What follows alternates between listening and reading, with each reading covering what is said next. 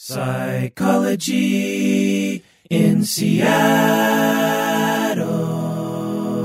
So, Rebecca, it's been a while since you've been on the podcast, and I thought I would ask you a question from an anonymous patron, and then you could give us some updates on what you've been up to in the past couple months. What do you say? I'm I'm down. This is the Psychology in Seattle Whoa. podcast. You what? What happened? I don't know. This crazy noise just happened. This crazy noise just happened? Yeah. Did you hear it? No. Okay. All right. I mean, I'll I heard I heard the crazy noise that you emitted from your mouth. Okay, I'll try. This is the Sorry. Psychology in Seattle podcast. I'm your host, Dr. Kirk Honda. I'm a therapist and a professor. Who are you, Rebecca? I'm Rebecca, and once again, I'm having technical difficulties. Well, you know, It's hard these days. well, we're getting older. It's only going to get worse. I am so far behind. So far. Yeah. Well, I mean, with age comes pros and cons. You get some mild wisdom and a ton of pain and difficulty with technology. All right. This is an anonymous patron. They write Do you have any advice for family members of people who have psychopathy or antisocial personality disorder? Mm. My brother is psychopathic and I'm absolutely terrified of him. He, Yeah. has, he has been like this. He has been like this since he was a child. He Mhm. stabbed another child in the first. Ugh. He constantly lies. He steals. He's violent. He commits criminal behavior, including seriously assaulting and threatening to kill my father. Hmm. But he has always talked his way out of serious consequences or has been outright protected from them. He is very charming and almost universally well liked by people who haven't known him long. He's superficial, he's glib, and charming. To make matters worse, most of my family members protect and enable him, especially my mother. Mhm. I understand why to some degree because when I can't avoid being around my brother, I often I oftentimes find myself engaging in friendly behavior with him in order to not set him off. Right. I feel like we're all trying to create the world uh, as he would like it in order to protect ourselves from him. However, this leaves me feeling very much alone, and I have been driven to question my own sanity. Thankfully, my husband reminds me that I am not alone. I would love to hear your thoughts. I am sad that this has created a rift between me and the rest of the family due to my position. What do you think about that? Yeah, you know, it's funny. I just read an article on this about um, parenting kids with uh, reactive attachment disorder and how the siblings have basically been through domestic violence, but nobody talks about it, and they should be treated as, as if they're domestic violence uh, survivors, and how if a parent had behaved in the way that their sibling had behaved, you know that parent would be removed from the house but it's so much more complicated with um, a sibling. So yeah i would say i mean sometimes it's horrible but sometimes when you have uh, a family member that's this awful all you can do is avoid them knowing that you know your family may not be willing to make the same choice and that's incredibly painful but you you have to take care of yourself Yeah, exactly. That's that's what, in a nutshell, that's what I would say too. Yeah, it's awful uh, to be around people like this. Um, the way you describe this anonymous patron, I'm quite convinced the person, in all likelihood, would be labeled as psychopathic if evaluated by a qualified clinician. Um, you know, you give all the signs since uh, since childhood. He seemed to be this way from an early life, from an early time in his life. He lies all the time. He steals. He's violent. He intimidates. But then he's very superficial and glib and charming with other people. And insert Ted Bundy here. I mean, isn't that like, I mean, th- the, the exact description of Ted Bundy right there? Yeah. Right, uh, and most psychopaths never kill anybody, but uh, but the personality type is definitely um, represented in Ted Bundy for sure. And uh, it's awful. Yeah, to be around people like this is truly awful. I've been there before, not in my family, but in my um, personal life and at work. And there is, it's it's traumatic. I I actually have PTSD from certain individuals in my life who were like this, and I was close to them. And the emotional abuse, the terror that you feel just being around them. That they, just have this way of pulling you in and then making you feel terrified. It's it's a very very scary, destabilizing kind of thing. And as you said, Rebecca, it's you know uh, people will, um, and as you said, anonymous patron, uh, when you're when you're sort of forced when you feel forced to be close to someone like this you end up just doing whatever they say be, and and creating sure. the because when you do that then your life is so much more safer and uh, your your life is better because it's like if you're you know it's like if you're living next to a volcano you have to like take certain precautions like you can't maybe build a house very long or you can't like not wear shoes or something you know you have to you have to modify your life because of the danger. And the thing is, is if you just got away from the volcano, you wouldn't have to do any of those things anymore. But if you feel like you're forced, like it's your own child, or you're married, or it's your father, or it's your boss, or whatever, it it's it you end up just because the thing is, is in the brain. So, an honest patron, you're looking at your mother and you're like, why is she doing this? Well, she has a total selfish choice. There's no there's no good answer. She either completely rejects her son and you know gets away from him which is abhorrent to almost every parent on the planet right and society is going to judge you know how can you abandon your child right, right. yeah so so you either have to abandon and feel shame and and pain and then even then if you do sort of separate yourself that you know what if the child manages to get back into your life it's like why go through the trouble so you have that choice, which is terrible, or you got to be close. And the only way you can be close is if you go into denial. You know, mm-hmm. people often will say, it's like, well, you know, that person's in denial. They need to change that. Den- true denial, you can't change. True denial is you don't even know what's happening. And your brain does this to you to protect yourself. So you're in a situation that is terrifying. You know, the analogy is, is you're living next to the volcano and, and, you know, there's no, you feel like there's no other option. So you just start to believe that, well, volcanoes are normal and lava is normal and, and terror is normal.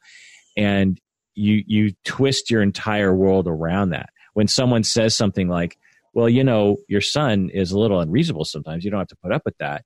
You just sort of frame that in this squishy way, like, well, you know, every everyone has their pros and cons, or you know, you don't really know him, or and you do that because your brain needs to. Because if you don't, then every day you wake up and you're like, why am I in this? Oh, that's right. I have to be. Why am I in that? Oh, that's right. Is that cognitive dissonance? What is that? There's a name for that level of.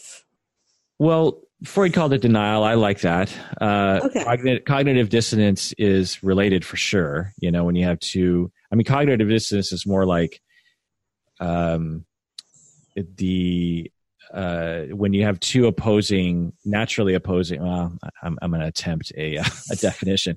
Essentially, you have two opposing ideas that can't really um, reconcile themselves. And so you end up, you know, kind of not really staying in the ambiguity and just sort of choose one or the other. I don't know. I'm probably screwing it up. Anyway. But yeah, I totally agree with you, Rebecca, that one of the best answers that I've found personally, and no one can tell you, anonymous patron, what you're supposed to do. But for me personally, and apparently for Rebecca, is distance. You have to, you just have to get distance because there's no way to manage people like this. You can't, you can't walk up to Ted Bundy and see and say, "Stop being a Ted Bud, stop being a Ted Bundy," you know. And if you're going to be close to people like this, there's no way to avoid being abused. That's the thing I want to tell people is if you the longer I, I've experimented in my personal life Ooh. with with things like this where I'm like, okay, well, what if I did this? Okay, what if I what if I did that? What if I did this? And you know, what if I avoided these topics? What if I avoided these kinds of social situations? What if I as soon as I see a sign of this happening, what if I extract myself? And I'm here to tell you nothing worked. It being anywhere near this person at whatever degree eventually led to some sort of emotional abuse. Just it just happens. And it's hard when you're the person that's standing up and saying, "Hey, I'm not going to do this anymore." I mean, that's you know, what's hard is when you're both making the strong choice and you get a lot of judgment from it for your family or people in general don't understand how can you not be close to your brother. Um, and so you have to kind of live with that judgment or just leaving stuff out you know like um, i know it's hard with my family member that's really difficult. And you know people just say like well why aren't they around? Then i have to you know, sometimes I choose when I have the energy to explain and when I don't. Yeah. Um, because it's it's hard to always kind of be the bearer of bad news or, you know, the person in the family system that's saying, Hey, this isn't doable for me. I, I can't do this anymore. I can't pretend like this is normal. I can't pretend like we're a normal family. You know, that that's not what's happening here. Do you care to share or is that too personal? I think I should not share at this point in my family system. Uh, fair Um, enough. Yeah. Yeah. Yeah. And it's a loss too. Uh, not only is it hard, as you say, Rebecca, to deal with the ongoing uh, relationships with people that you want to be connected to who are upset or confused or pressuring you to relent on your policy of of cutoff from this person but it's also a loss uh, not only from the person that you were connected to which you might have actually some affinity for and some love for but all the people and opportunities that you're cutting yourself off from if they're in your family or whatever social group and so Right. um, You might lose access to family gatherings or, you know, this kind of perception of what family is. Suddenly you're on the outside of that. And that can be really painful. But man is it fucking worth it? I mean like to not have to deal because the i've noticed as i've gotten older i i've more and more become aware of how my body reacts emotionally to life which is sounds like a fundamental knowledge but you know isn't necessarily for an american male. And one of the things that i've realized is that i i have this um intense stress reaction to traumatizing abusive people It really gets under your skin. yeah like literally and i will become different physiologically and i need to turn to things to cope that are not you know healthy and i need to uh, right. This is why people drink at family gatherings. right Yeah. Because you're just trying to, numb the pain yeah, you're just Yeah. trying to get through. Right. So, I mean, not everyone drinks at family gatherings for that reason, but you know, it, it's one of the reasons, I suppose. And uh, yeah, and I realized that it would destabilize my body and my emotional system to the point where I would be reeling for like a week just after like one contact with these people. And I realized like, okay, I'm getting older and I have the power and the privilege to engineer my life the way I want it to, and I'll be damned if I'm going to allow this to happen anymore. And so I just, but the thing that I did actually is you have to do kind of a long campaign. You can't really, uh, or at least this is how I did it, is because if you just suddenly cut off, it's more jarring to everyone involved, and they will uh, react. I think in a way that kind of compounds the issue. And so what I did is I just said, okay, you know, five year plan here, literally. Here, here's my plan. I'm I'm gonna very slowly back my way out of this door, uh, to the point where uh, there won't really necessarily, no one really noticed. Is the thing. I know at least no one said anything to me, you know, and it felt good. It felt good to do that. And if that being said, if you need to cut and run, that's also valid. Yeah, absolutely. Yeah, absolutely. like not everybody um, can Right. do that, and and sometimes I know for me, like something just uh, at one event happened, and I was like, oh, I'm done.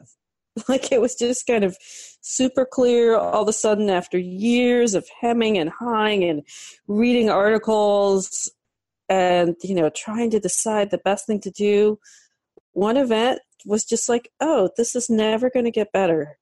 Wow i'm allowed to just be done. And yeah. it was yeah. Have you ever regretted it? uh no. It's been really hard um you know and it's impacted everybody but you know i, I had to do it And, you know, sometimes when you bring another person into the story, like if you have kids or suddenly a partner has to participate in it or whatever, um, it can be even clearer of like, oh, this is crazy. this is just plain crazy. And uh, my energy can go elsewhere.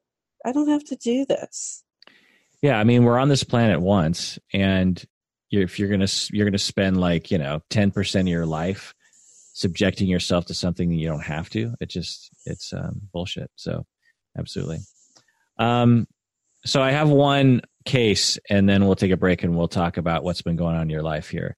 So okay. this is from 2004. Donna Roth. This is a, a case from um, the internet that I read. Donna Roth was getting a divorce, and she fell in love with her lawyer. Oh, and her lawyer was married at the time. That I'd never fall in love with a lawyer. I just want to say that straight up.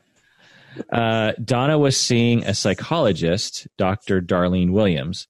Dr. Darlene Williams reportedly encouraged the relationship as being good for Donna's emotional health.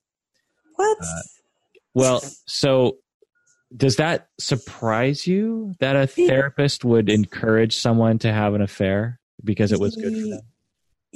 Yes. It doesn't surprise me. It I, doesn't. No, I've seen this before. I really. So, it was so. I mean, it, on the surface, it sounds ridiculous, but the buildup is usually the thing. So, someone comes in. So Donna goes into therapy, and she is in a really bad marriage. You know, she um, she hates her husband. It's been years, and it's very common for therapists to countertransferentially uh, lock into that and desire that the client actually get a divorce. It's very, very common for therapists. Not that the client have a divorce, but that the therapist says yes, have an affair with a married man. But here's the thing: this is the progression. This is how. Oh, sorry. Without without listening and understanding countertransference and understanding the frame of therapy and understanding what's therapeutic, a lot of therapists will actively encourage their clients to get a divorce. Out you know it's one thing to kind of think it like ah oh, maybe you should get a divorce. Another thing to like actively say yes i think you should get a divorce which is actually something that i've i never do with clients. Um, i did in the beginning of my career on accident a couple times and it just it just never worked out well for, for anybody um, it's a big decision that should be explored in therapy and if a client decides to get divorced then by all means i'm behind them 110% but it's but what, who the how the fuck am I supposed to? You were supposed to do. That's the big. I always say that clients will look at me and be like, "Should I get a divorce?" And I'm like, "You're the one that lives your life 24 seven. Like, I have yeah. no place. Right. I have whatever no choice you make, I'll support you. But yeah. This is interesting because a client just came back into therapy and she said that the way I said it to her about whether or not she should get her divorce was that she was taking her marriage vows very, very seriously. And she remembered me saying, maybe you don't need to take them that seriously. I was like, oh, that's so funny that that's the way I phrased it. Or that's the way she heard it. Yeah. Um, and she ended up getting a divorce. But anywho, go on. Right. So a lot of therapists, in my experience, will give in to their countertransference and start to suggest courses of action or even really dominate you know some dependent clients who are like tell me what to do. And the therapist is like well this is what i think. And then so then the therapist maybe did that. Dr williams seems like the sort of therapist that might do that right? Might say like yeah maybe she got divorced. And then you know divorces usually take a long time and then donna the client gets a lawyer it's like oh i got a lawyer and the therapist is like oh great and then the client starts saying you know and i you know the lawyer he asked me on a date and i I, I feel like he's a really great guy. And I, you know, I just feel like Ooh, never divorce, never date your divorce lawyer. I just want to say that straight up.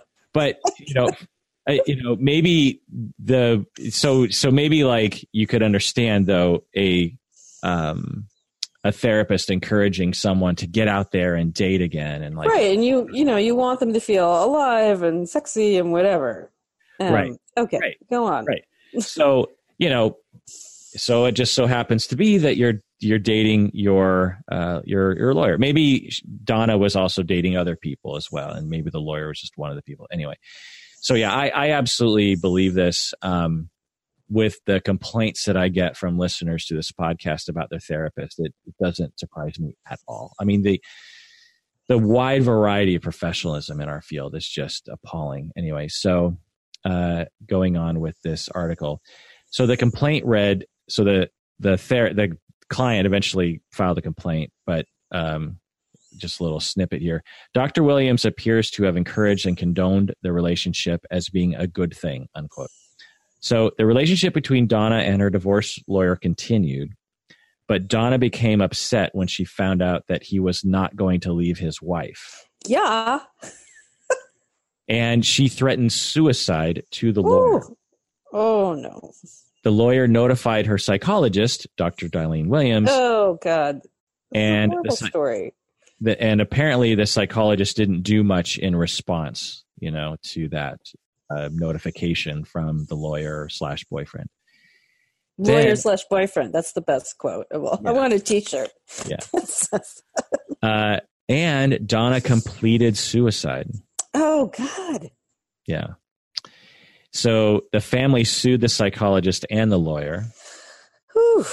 And I couldn't actually find what the court decided, but what do you think? Well, first off, I think as a lawyer, you can't ethically date your client that's I don't, like I don't know if they have those. If I believe that they, you know, I'm married to a lawyer. That's um, right. Well, you should ask her. I, I'm gonna, I'm gonna get to the bottom of this. Well, I'm sure I, it's frowned upon, but like, can you lose your license if you date? I think it's severely frowned upon because just like in our field, you can't treat a family member. Um, it's you know your your judgment is compromised. But I will, I'll get back to you on this from yeah. the official. And I should say that the Law Journal also produces these kinds of vignettes of reasons that people have been disbarred. Um, so I can I can really find the answer. But um, okay, so but what's the question? I got so distracted. Um, we'll find out exactly what would happen because okay, will they get disbarred? Yeah, um, okay. is it likely or something? Um, so yeah uh, f- well for the therapist side of things you know that's what we're focusing on here is one the therapist was encouraging the relationship which we've already discussed but then the lawyer calls up so essentially it's like imagine one of your clients boyfriends calls up and says uh, your client my girlfriend is suicidal and then you know what do you do so we're in duty, like we got to do something, right? So we reach out to the client. Right. We're responsible for responding in a reasonable fashion, whatever that means. And uh, given that these kinds of disclosures don't usually happen very frequently, you know, like how often have you had a collateral contact call you out of the blue, having never talked with them before, saying that one of your clients is suicidal? Has that ever happened to you before? This has only happened to me in terms of a emergency room social worker calling me and saying right. your client is currently in the ER due to a suicide attempt and you're listed as the last therapist. Usually that person hasn't been into therapy for a while. Um, so, you know, I have to like go through my records and, you know, say, okay, the last time they were in was three months ago and here's what I know. And, um, yeah, it's, but it's like even messy from that place. Um, let alone I've never, knock on wood, gotten a call like this. Right, I haven't either. So I would imagine that if I did, especially after reading a lot of these cases that seem to start this way and then end badly, I would probably go a little overboard with my reaction. Now, a lot of people out there, young therapists, novice therapists, get freaked out because they're like, well, how am I supposed to control what my client does? And that's not you aren't you you aren't responsible for controlling what your client does. But we are, are responsible for is responding reasonably, which can include calling the client and saying, "Hey, I need to talk with you. Someone just called me. I need to see you right away." Or let's talk over the phone and let's do a suicide assessment here. Uh, or and or like, would you call the cops and do a safety check at that point? Not from that. So Okay. this is what I if I was on a ethics board or you know a judge or whatever, I w- this is how I would this is the line that I'd be looking for. I'd be looking for a clinician who immediately reached out to the client. I'd be looking for a counselor who upon if they didn't get in contact with so say you know you call the client the client doesn't respond. Well then you got to escalate right? Then you got to call i you know someone who might know like a family member or something. And that might involve breaking confidentiality because you don't have an roi but that would i think that justifies it on some level. Um, if you especially if you give it like 24 hours for the client to, to respond. And also if you sort of limit your words like you call i guess you might be able to find their ex uh, spouse or you call the lawyer back for example. You say like well how do you know? Like where is she? Can you tell her to call? You like just do something to get in contact with her. And then once you do contact her then just do a thorough enough assessment as to whether or not she's at risk. And if she's like um you know yeah i'm kind of on the fence then you immediately go into a safety plan with her. But if she says something like well yeah i told him i might hurt myself but you know i i'm not actually i don't have a plan. I'm not actually i'm just really sad and i just didn't know what to say. And then i would say okay well let's meet again next week. So i i think those are the things i'd be looking for and i think if if you did all those things and the client still completed suicide i think you're off the hook liability wise so that's what i think um, and it sort of depends on what state you're in, because in Washington State, we're actually we actually have quite possibly the highest standard when it comes to this in the United Mhm. States because of the Petersen uh, Mhm. court case.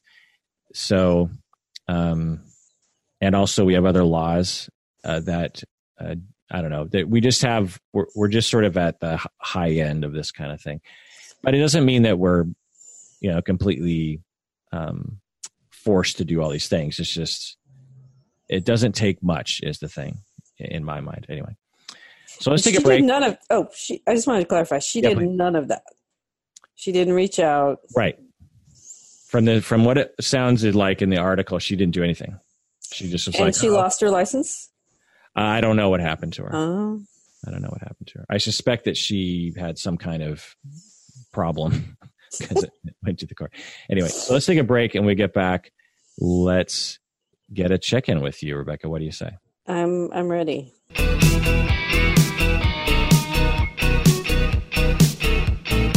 All right, we're back from the break. If you haven't become a patron of the podcast yet, do so now. Go to patreon.com. You can also find Rebecca on Twitter at what? Uh, I'm at rbloom.atr, but I'm much better on Instagram, which is r text r t e x t. Oh, how'd you get that one? I made it up because it's a spoof on um, T Rex, but it's also R text, like R words. It was a DJ name I came up with 20 years ago, and then with Twitter, I finally got a chance to use it. DJR text in the house. That's me. so we're also giving away our second scholarship That's soon amazing. for twenty five hundred dollars, and it is the applications are due June thirtieth. We're getting a lot more applications this year or this time around, so that's nice. But it's going to mean that's going to be a hard choice, I'm guessing, in the end. Um, also, you can buy Rebecca's books on Amazon. Name the name of your books. Isn't that one of So, There's about? one, that it, maybe by the time this podcast comes up, it'll be out. So, Vicarious Trauma Illustrated, I just got the proof yesterday. So, it's like happening. Um, it'll be out in a matter of weeks. And currently, we're at the end of May 2018. Uh, and there's also Square the Circle, which is full of art therapy exercises. It's quite popular on the Amazon. And um, there's also attunement, which is about attachment theory, but done visually. Awesome. And you can buy my book, Multi Role Clinical Supervision, which doesn't have any art in it at all. Although there is one graph. Ooh, Yeah. I love a good infographic. Yeah. The graph shows the distribution of my ratings of all of the supervisors that I've ever had in my Oh. career. I've had like 17 ish supervisors and uh so, and I rated them all from 1 to 5 with 5 being like you know excellent supervisor who is like a true mentor taught me things what made me feel safe um you know someone that I still think about every once in a while when I'm working and then you got middle of the road 3 which is like mediocre didn't really teach me anything wasn't horrible but just boring. And i just basically sat through the hour twiddling my thumbs hoping for it to be over soon. And then i gave the rating of one to supervisors who were actually abusive you know perhaps kind of psychopathic like we were talking about before.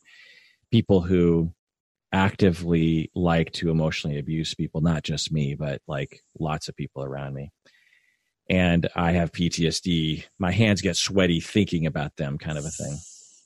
And the distribution is I have two people I rated a five, Mhm. I have three people I rated a one, and then I have, you know, what, 13 people I rated in the middle. three or four, which means that like the vast majority of my supervisors were either Meh. well, not even just meh, but just like a complete waste of my time, essentially, um, or abusive and traumatic for me, Mhm. which is you know actually reflective of the research as well. They they find that like something like eighty five percent of supervisors rated by supervisees are either inadequate or abusive, harmful. So anyway, um, so what do you want to talk about today, Rebecca? Well, I have just returned from RuPaul's DragCon in LA, a celebration of all things dragtastic and magical. And so I've come to report on the power of drag and performance and alchemy and costuming and makeup. Report away. Tell us. So well, did you meet RuPaul? Uh, so there, there's only meeting of RuPaul if you pay a large amount of money, or Uh, not large, but you've already paid to get in. But I think you pay, you could pay another sixty or eighty dollars to come around the table and get a two second snapshot, which I didn't feel like I personally needed. But every day at eleven, RuPaul does a DJ set um, from this kind of epically high riser above a catwalk and it was so fun. First off, it's all the music that I wanted to dance to, like you know, classic house and disco. But it was the most fun was watching people turn the corner because they hear the disco music and they're like, "Woo, fun!" And then they look up and they see that it's RuPaul DJing, and the reaction is kind of like, you know, God is DJing for us. like it was just. Um, there was a lot of like celebrity crushing out like it was pretty uh people took it pretty seriously So, 11 a.m. or 11 p.m. 11 a.m which is Oh, like my. my dream it's like my dream come true Because you don't have to stay up late. you don't have to stay up late just when you feel like dancing at 11 a.m it's happening right there So what was it like? it was really fun and kind of unexpectedly accessible. So I don't know how much people watch the show. So should I do like a little description or Please, please. do Yeah. we assume that people know what RuPaul's Drag Race is? Okay, Uh. so RuPaul's Drag Race is a reality TV show. It's in its 11th season. It's already had three bonus All Star uh, seasons that ran. So technically, there's been 14 seasons that you could have watched 10 episodes apiece. And it's um, filmed in a classic uh, they kind of mashed up Project Runway with um, America's Next Top Model. So there's many things that would be familiar.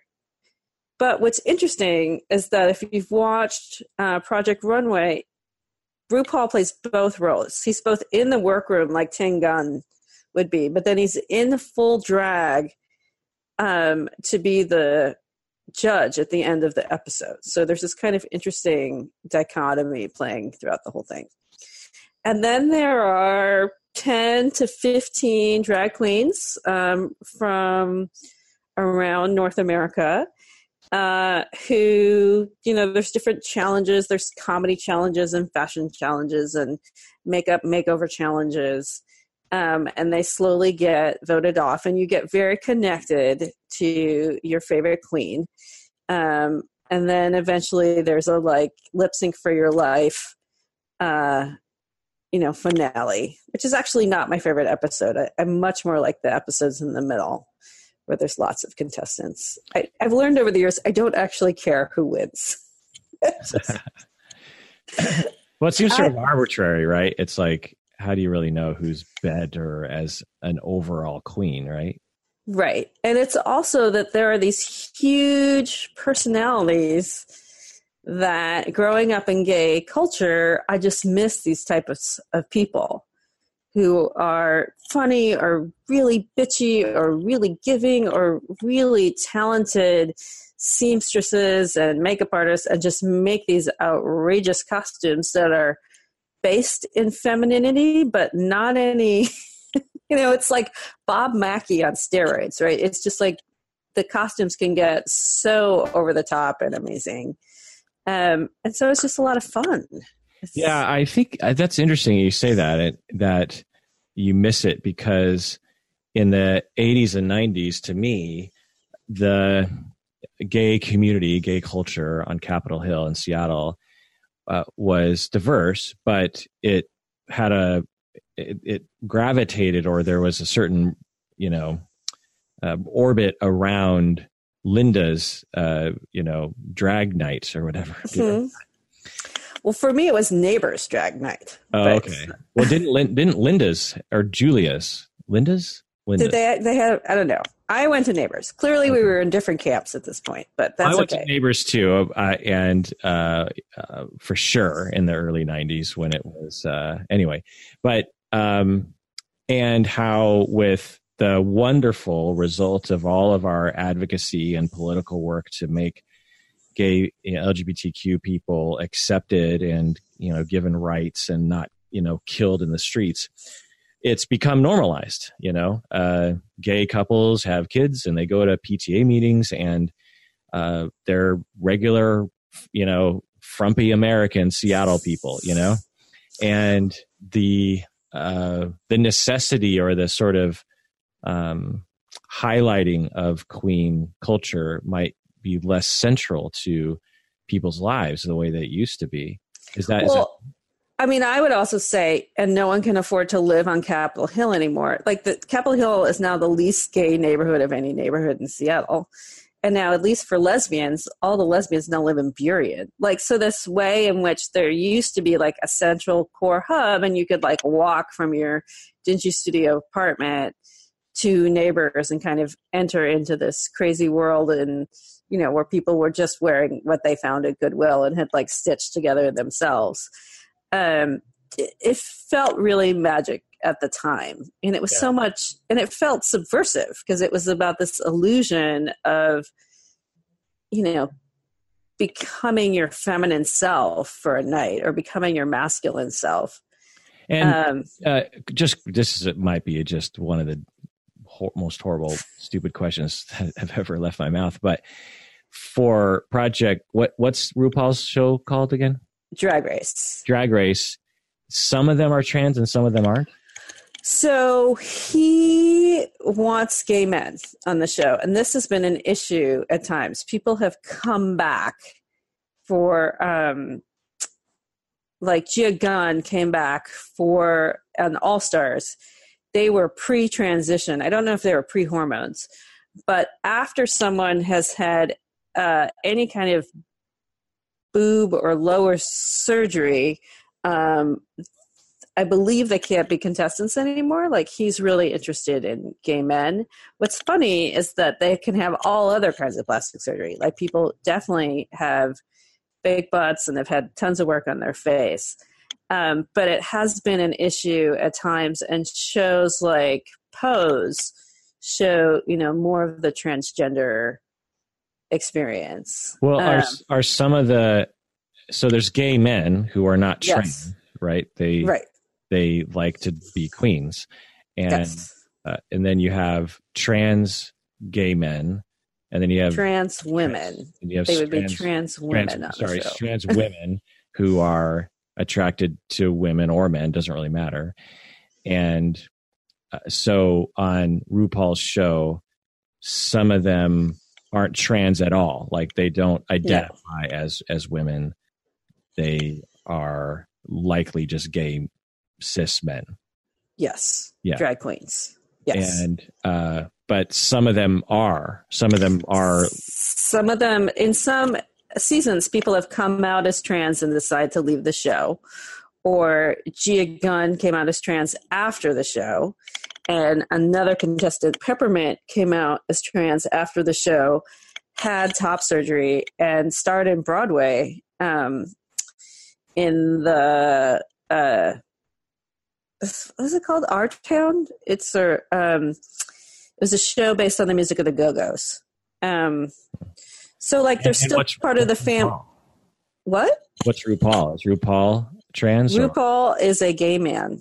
Okay. And in fact, RuPaul no longer appears in public in drag. Uh-huh. Um, he's always in a suit now. He's always in boy clothes, as they say. Yeah. Um, kind of like Boy George in some ways, I guess. Kind of like Boy George. Because when Boy George in the '80s, he was always in what I guess could be argued is is uh, Queen outfits, right? hmm And then in his more sophisticated later years, he he would have like makeup on, but he would be in suits, like fancy suits. And a big hat. Yeah, Yes. it was a big hat and and shoulder pads. It seems the best way to age is to Yeah. be in a suit. yeah um yeah interesting uh so so you go to this uh you go to oh why do lesbians live in burien i mean i i thought they Because lived it's cheap. oh because I, I i mean i knew they lived in west seattle uh they've they've always lived in west seattle right i mean I'm, sure they have. well no i remember think, like the junction i remember thinking that was like the other capitol hill for lesbians That's so funny. Um, yeah, I mean, I think you know, lesbians two female incomes or one, you tend to go where the housing is still uh, cheap. So. So Yeah. Burien, is there is there like a lesbian bar in Burien now? I think there's some spots to hang out, some gay spots, but they're they're about to have their third Pride celebration in Burien, which I think says a lot. it does say a lot. So yeah, that's interesting. So one downtown, one Capitol Hill, and one Burien. hmm Wow. Yeah, Capitol Hill is it's too expensive, and um, a lot of uh, techie people are moving there, right? Amazon people and whatnot. So I could see how it wouldn't be preferable to live there anymore. Um, hmm. So uh, uh, okay, so what was the convention like? What was it like? So it was so fun. So first off, there's all these catchphrases from the show, and there's just huge banners of them everywhere, or people are wearing T-shirts with all these inside jokes, and so you feel like you're with your people.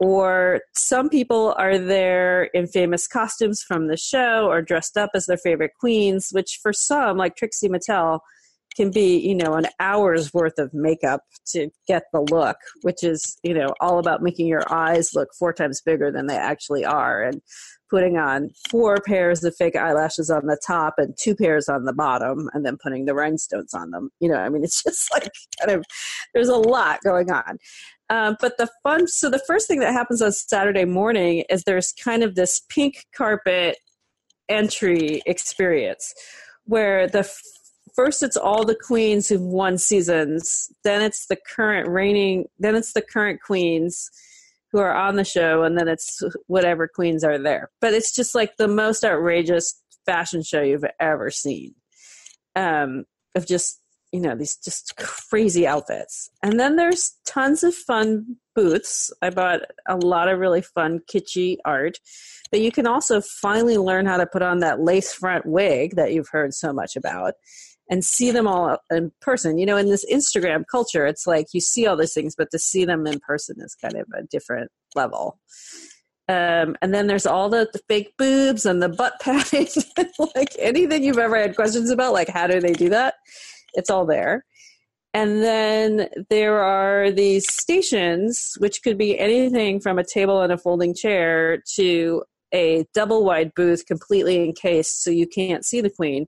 And people are waiting up to three hours to get a signed picture with that person in a moment with them. Um, and so it's interesting to see like who's going where. And then there are these fun panels of like the judges have a panel. Um, we went to an interesting panel on queer comedy. Uh, so there's just like a lot of stuff to do. And then everyone's kind of wandering around. Like the judges are then wandering around. So one of the most the judges that's on pretty often is this guy Todrick Hall, who was an American Idol contestant um, and has a pretty successful dance music career. And he's just like ballistically talented, like he can do it all.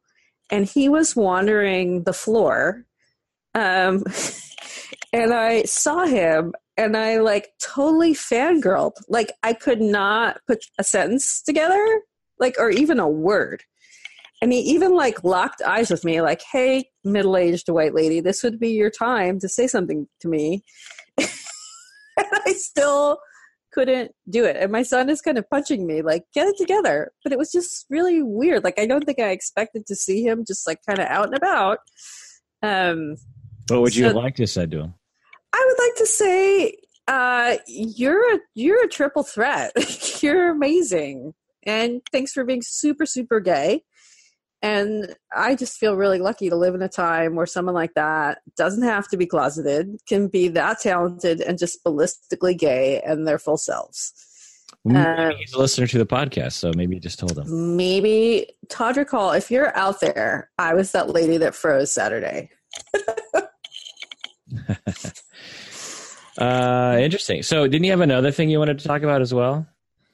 Or uh, uh, is it was it the book that that the that like yeah I saw the proof of my book yesterday that I've been working three years on. Yeah, how did that feel? That was amazing. It's just like comes kind of unceremoniously in the mail. Like you just get this cardboard box and you open it, and there for the first time is your book. it's just wild.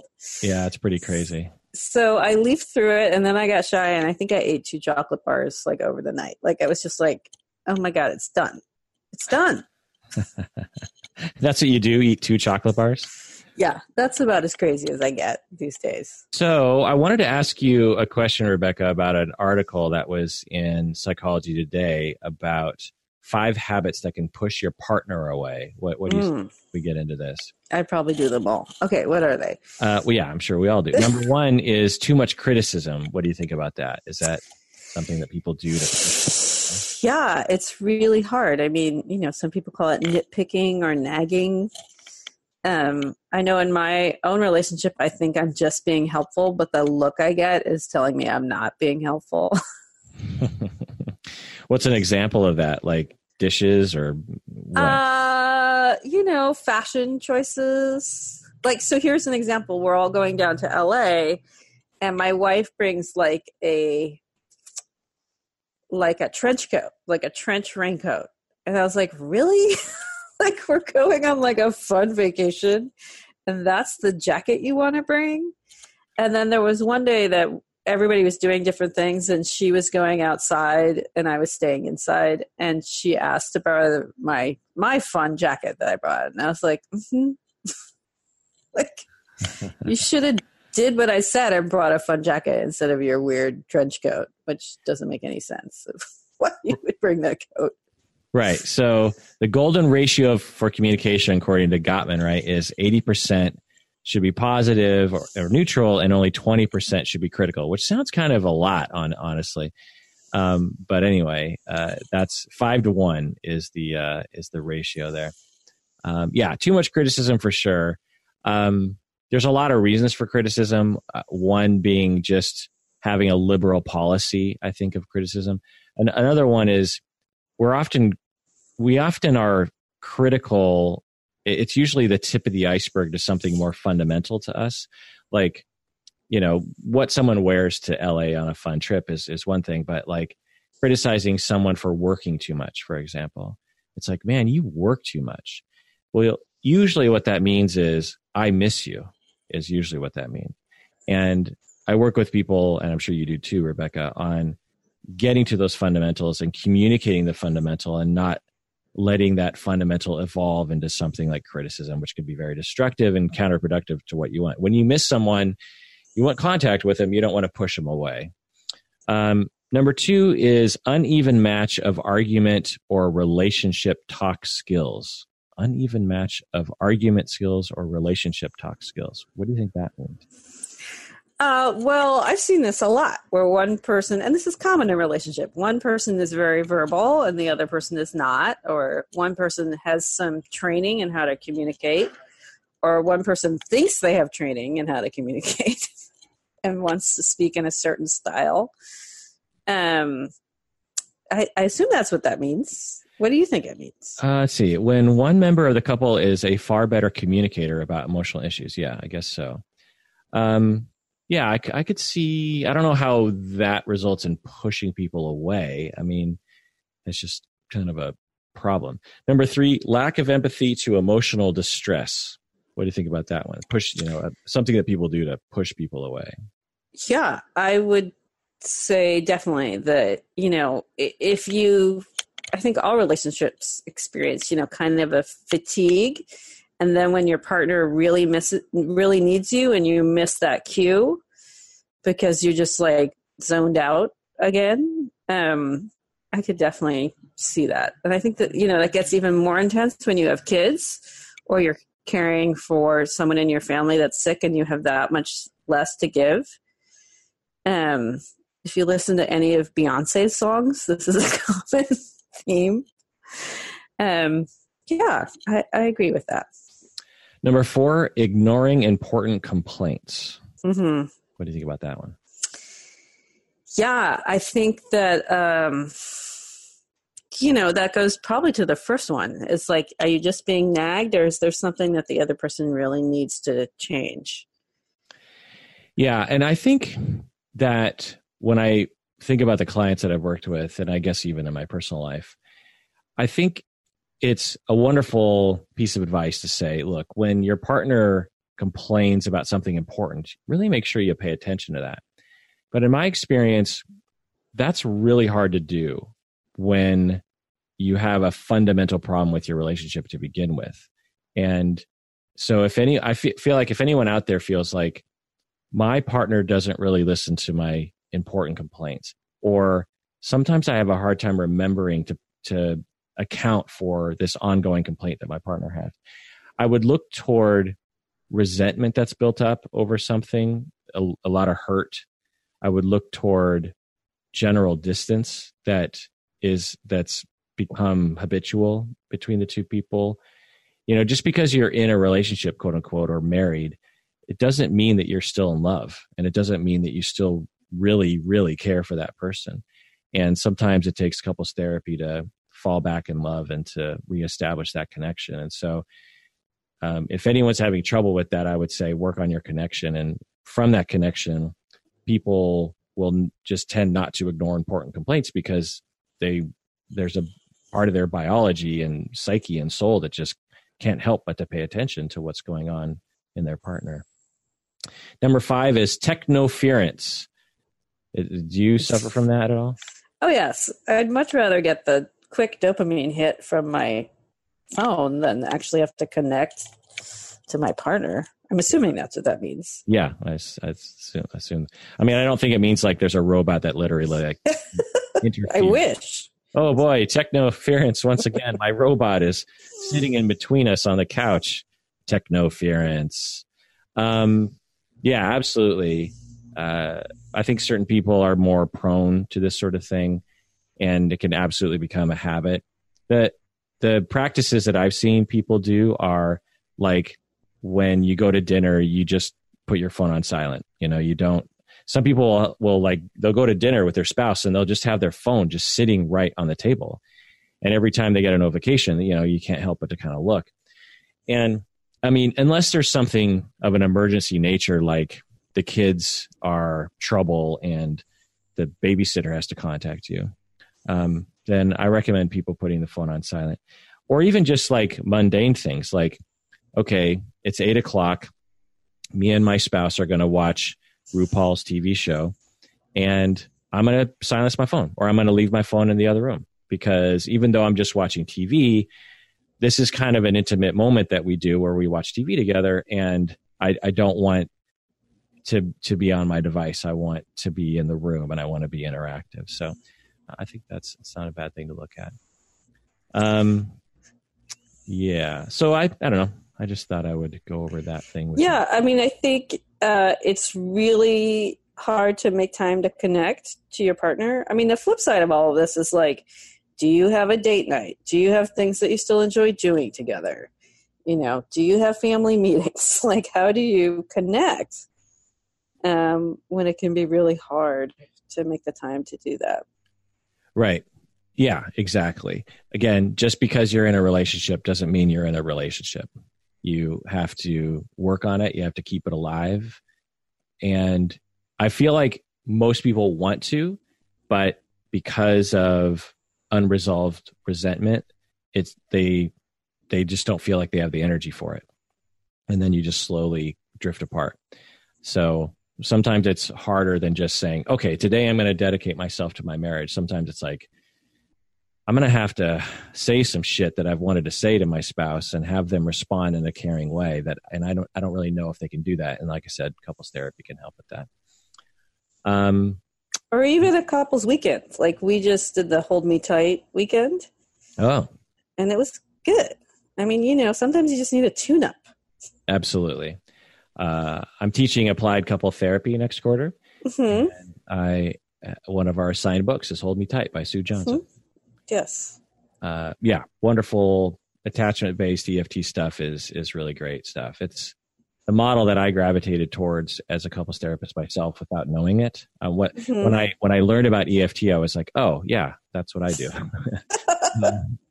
and uh, uh, yeah, so I it's a it's a and I think couples actually trained me to do that. You know, working with so many couples over twenty plus years, you just slowly kind of learn like what what works and what doesn't, and Right. And people want to get better. I mean, that's what I find in my work in general. And I don't do couples work, but people want to learn the skills to get better. And Hold Me Tight makes it seem possible. Why don't you do couples work? Uh, I do? I'm not very good at it. I'm not good at tracking two people. Um, I'm not good at holding the space. I'm not. I'm not good at it. I'm just not good. I think it probably has a lot to do with being an only child of a single mother and like not seeing a lot of couple time or that's the excuse i tell myself um I, I thought you yeah. had siblings i thought you had siblings i have a half sibling who's 16 years younger oh so we've never lived in the same house so when i saw childhood pictures of you it was with cousins or something because i remember there being a lot of other people your age it must have been cousins yeah. yeah. Okay. Did you have cousins that lived nearby? I don't. I was a super only child. In fact, on one side, I'm the only child of an entire generation. Wow. Yeah. You're so the line. Yeah. Yeah. Yeah. I I kind of had a weird. Well, we could go on forever discussing my childhood, but we won't. That's totally not what I thought. You seem like the sort of person who came from a larger family. With that's really funny to hear you say that, and I'm going to play this moment over for some people who say to me that I am the most only child ever. What makes me seem like not an only child? Well, you're sociable. I mean, only only kids can be sociable. That's not you know, but you give a vibe of uh, as a sort of person who doesn't mind chaos. Like when you grow up like I did with three siblings, you just get used to chaos. You can't you can't avoid it. Like you can't control your environment the way you can if you're an only kid. Mm-hmm. I think it acclimates you to just coping or dealing with social chaos anyway. And I'm sure there's been studies on this, and I, I might even just be um, spouting ridiculous claims that actually aren't supported by science. But I don't know. You just give the vibe of someone who came from a larger family. Plus, like you're my age, and most people our age come from at least families of two or three. You know. Yeah, I think the reason I can handle chaos is that I grew up in San Francisco in the '70s. Okay. Um, and there was a lot of like, w- like you just got to go with this. Like, is there going to be food tonight? You know, it's just like because the adults were all super Looney Tunes. So oh, really? Oh yeah. Wow. Yeah. Like yeah. I had a. I think. Right. I think that my third grade teacher was drinking beer in class every day. Wow. What yeah. part of San Francisco? Uh, I grew up in the avenues, and then my dad lived in the Mission back when it was rough, like when, um, yeah. So, kind of a kooky, kooky. But I, but it's funny that you say that. It seems like I could handle chaos because when I worked at Asian Counseling and Referral Service, I was pushed to the limit because they would do these huge 140 people potlucks with people that were used to being in huge family systems like that. And i would have to leave the room. Like i just could not handle like all the pushing and jostling and like um it was like that was too far for me. So i do huh. have a little bit. That's interesting. Yeah. I mean now that you say it it's there are certain elements about you that seem like an only child i suppose. Um but I've done research on sibling um, position and only children and personality. And the thing I'll ta- say to everyone out there is there's almost nothing you can really say. Like people will say, oh my God, you're such an only. And they've, you know, that's pretty easy to study. You take a bunch of only kids, you study their personality, and you compare it to other groups of people. And they find that there isn't much of a difference at all.